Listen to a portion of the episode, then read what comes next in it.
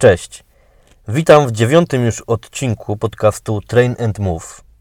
Do nagrania dzisiejszego materiału nakłoniła mnie sytuacja, z którą spotykam się dość często w pracy trenera personalnego. Mianowicie odnoszę wrażenie, że dla wielu osób bycie fit, czy tam prowadzenie do zdrowego stylu życia jest bardzo problematyczne mm, i wydaje mi się, że może nawet przyczyniać się do porzucenia tego stylu życia.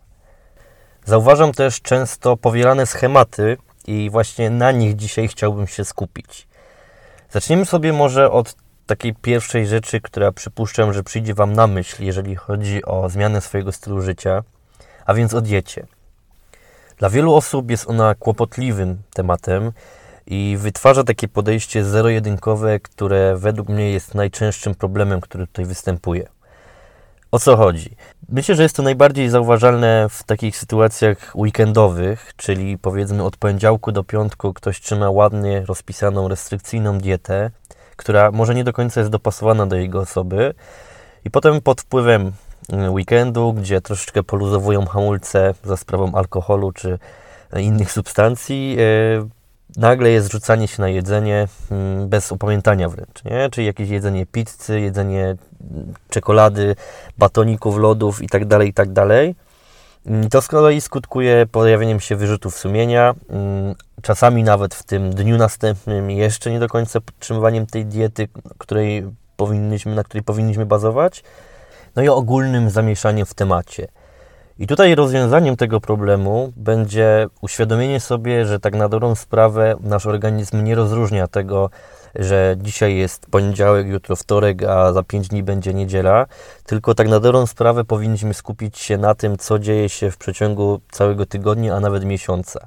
Jeśli miałbym to opisać na moim przykładzie, ja jestem zwolennikiem takiej diety 80 na 20, gdzie to 20 oznacza takie luźniejsze podejście do diety i generalnie dopasowywanie się tak naprawdę z każdymi produktami. Przede wszystkim nie podchodzę do tematu w taki sposób, że coś jest złe albo dobre. Jest po prostu jedzenie, dostarczane z nim kalorie, makroskładniki itd. Tak itd. Tak Kiedyś myślę, że dużym problemem było to, że właśnie skupiałem się na ścisłej, rygorystycznej diecie, totalnie nie luzując sobie hamulców, nie pozwalając sobie na nic i też zdarzało mi się mieć takie napady zachcianek na jakiś konkretny produkt.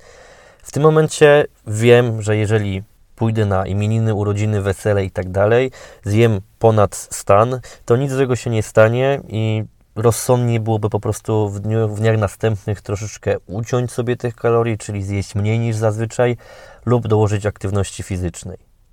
Dokładnie z tego powodu nie jestem jakimś zwolennikiem takich diet ściśle rozpisywanych, gdzie tak na dobrą sprawę nie mamy jakiegoś schematu, tylko bazujemy na tym, co jest na kartce.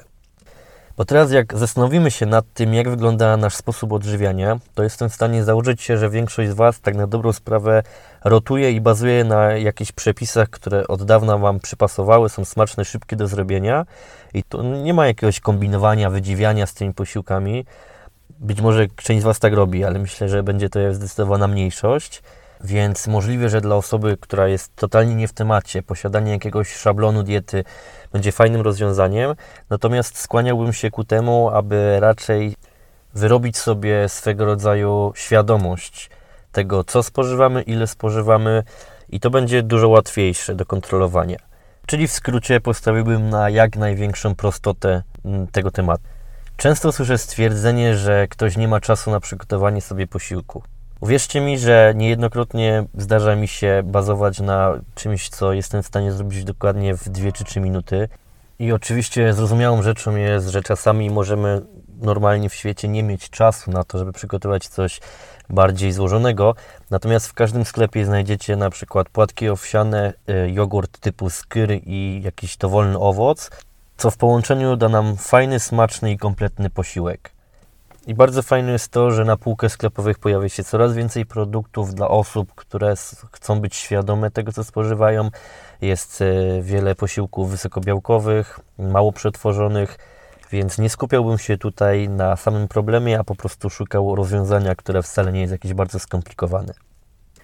Następną rzeczą będzie trening i związane z nim problemy, a więc brak efektów, przetrenowanie, powstawanie kontuzji, e, wszelkiego rodzaju demotywacje, które tak na dobrą sprawę sprowadzają się do braku zrozumienia podstawowych zasad konstruowania treningu. Jak weźmiecie sobie do ręki dowolną książkę do fizjologii, to znajdziecie właśnie te cztery czynniki. Natomiast postaram się Wam tutaj je streścić. Pierwszą kwestią będzie indywidualizacja. Więc chodzi o to, aby wysiłek był dostosowany do naszych możliwości, e, ponieważ jest to częstym czynnikiem, który przyczynia się do powstawania kontuzji. I przy okazji tej zasady wspomnę również o kwestii porównywania się do innych osób, która jest niestety dużym błędem. Kiedyś spotkałem się z takim fajnym stwierdzeniem, że genetyka to i jest w tym niestety dużo prawdy, dlatego każdy z nas zaczyna z innego poziomu, ale również każdy z nas ma ogromny potencjał, który jest w stanie wykorzystać. Drugą zasadą będzie specyficzność, a więc dobieranie metod treningowych do efektu, który chcemy osiągnąć. I tutaj opiszę to na przykładzie osoby, która chce zwiększyć swoją masę mięśniową. Powinna ona w swoim treningu uwzględniać serie, w których przedział powtórzeń będzie między 6 a 20, ponieważ dzięki temu uzyska najlepsze rezultaty. Natomiast w sytuacji, w której bazowałaby ona na wysiłkach typowo wytrzymałościowych, a więc na przykład przez 45 minut biegała czy jeździła na rowerze, no ten bodziec będzie zupełnie inny i jednocześnie będzie wprowadzał odmienne adaptacje. To też jest odpowiedzią na częstą wymówkę do treningu nóg, a więc chodząc, jeżdżąc na rowerze czy biegając, nie zbudujecie masy mięśniowej w tych partiach.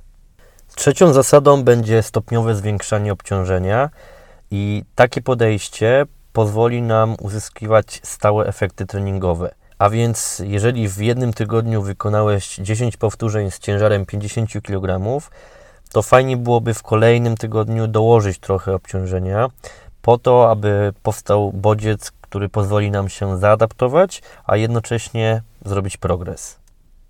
I ostatnią zasadą będzie cykliczność, to znaczy, iż trening powinien być powtarzany regularnie w miarę równych odstępach czasowych. Jeżeli przerwa będzie zbyt krótka, jest duża szansa, że nie zdążymy się zregenerować, a więc nasze zdolności do wysiłku będą mniejsze niż na poprzedniej sesji. A w sytuacji, w której przerwa będzie zbyt długa, również okaże się, że stosowane obciążenia będą niższe niż poprzednio, ponieważ nasz organizm się roztrenuje. Wydaje mi się, że te cztery zasady nie są jakieś skomplikowane, a na pewno pozwolą Wam polepszyć swoje rezultaty tak na dobrą sprawę w każdej dyscyplinie sportowej. Jeżeli mówimy o treningu i diecie, to dobrze byłoby mieć jakiś cel, ale przede wszystkim e, ustalić sobie metody, na podstawie których będziemy sprawdzać, czy robimy postęp, czy się cofamy. Czyli możemy sobie założyć, że chcemy osiągnąć jakiś efekt w postaci przebiegnięcia 10 km na zawodach biegowych w określonym czasie, podniesienie jakiegoś obciążenia, czy e, wykonanie stania na rękach czy podciągnięcie na drążku.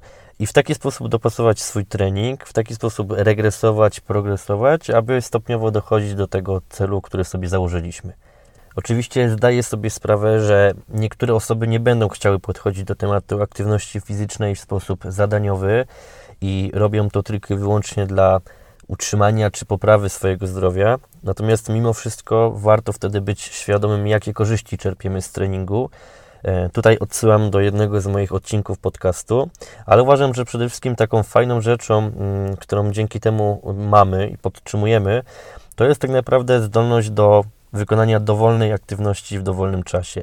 Chodzi mi o to, że jeżeli wykonuję regularnie dwie czy trzy jednostki mm, w tygodniu, w których skupiam się zarówno na rozwoju siły, poprawy stabilności, mobilności, kondycji, to teraz jeżeli będę chciał spróbować jakiegoś sportu, którego nigdy nie robiłem, na przykład wymyślę sobie, że jutro pójdę na kajaki, to będzie to dla mnie dużo łatwiejsze i bezpieczniejsze niż dla osoby, która nie robi nic.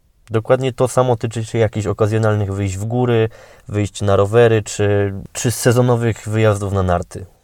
Nie chcę tutaj jakoś bardzo zagłębiać się w temat motywacji czy nawyku, bo jest to taki dość oklepany temat i myślę, że nie chcecie o tym słuchać.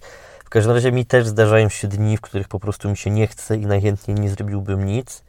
I uważam, że wtedy fajnie jest po prostu zrobić albo trochę lżejszą jednostkę treningową, albo trochę zamienić ćwiczenia po to, aby e, sprawiało nam to więcej frajdy. Natomiast znowu odniosę się do tego, że lepiej zrobić coś niż totalnie odpuścić.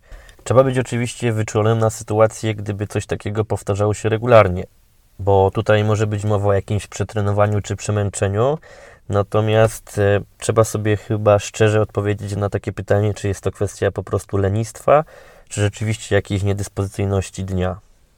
Może się również zdarzyć, że się nie wyspaliśmy, gorzej zjedliśmy, mieliśmy danego dnia dużo na głowie i jednocześnie dużo stresu, i to przyczyni się do tego, że będziemy słabsi niż na poprzednim treningu, co widzę, że również często wywołuje jakąś frustrację.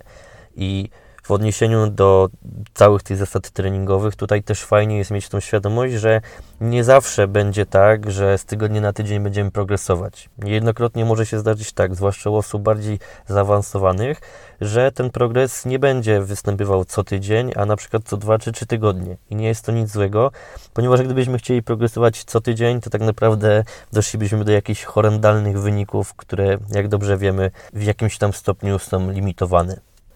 Dokładnie z tego powodu nie zalecałbym tego, aby pomiary, o których wcześniej wspomniałem, były wykonywane jakoś bardzo często, raczej w jakichś konkretniejszych okresach czasowych, ponieważ to też może przyczyniać się do demotywacji. I tutaj takim królem będzie chyba codzienne sprawdzanie swojej wagi, na którą, jak dobrze wiemy, ma wpływ wiele czynników.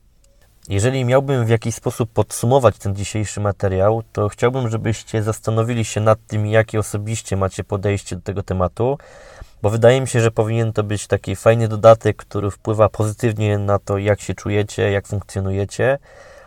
Natomiast nie powinien czynić z Was jakichś męczenników i również nie powinniście nadmiernie kombinować w tej kwestii, ponieważ bycie fit naprawdę może być proste, a zdrowy styl życia czymś, czym będziecie chcieli dzielić się z innymi. Mam nadzieję, że w jakimś stopniu skłonię Cię do refleksji. Być może poruszyłem również tematy, które dotyczą Ciebie. Daj znać, czy materiał podobał Ci się, a także będę wdzięczny za udostępnienie go innym osobom, dla których może być przydatny.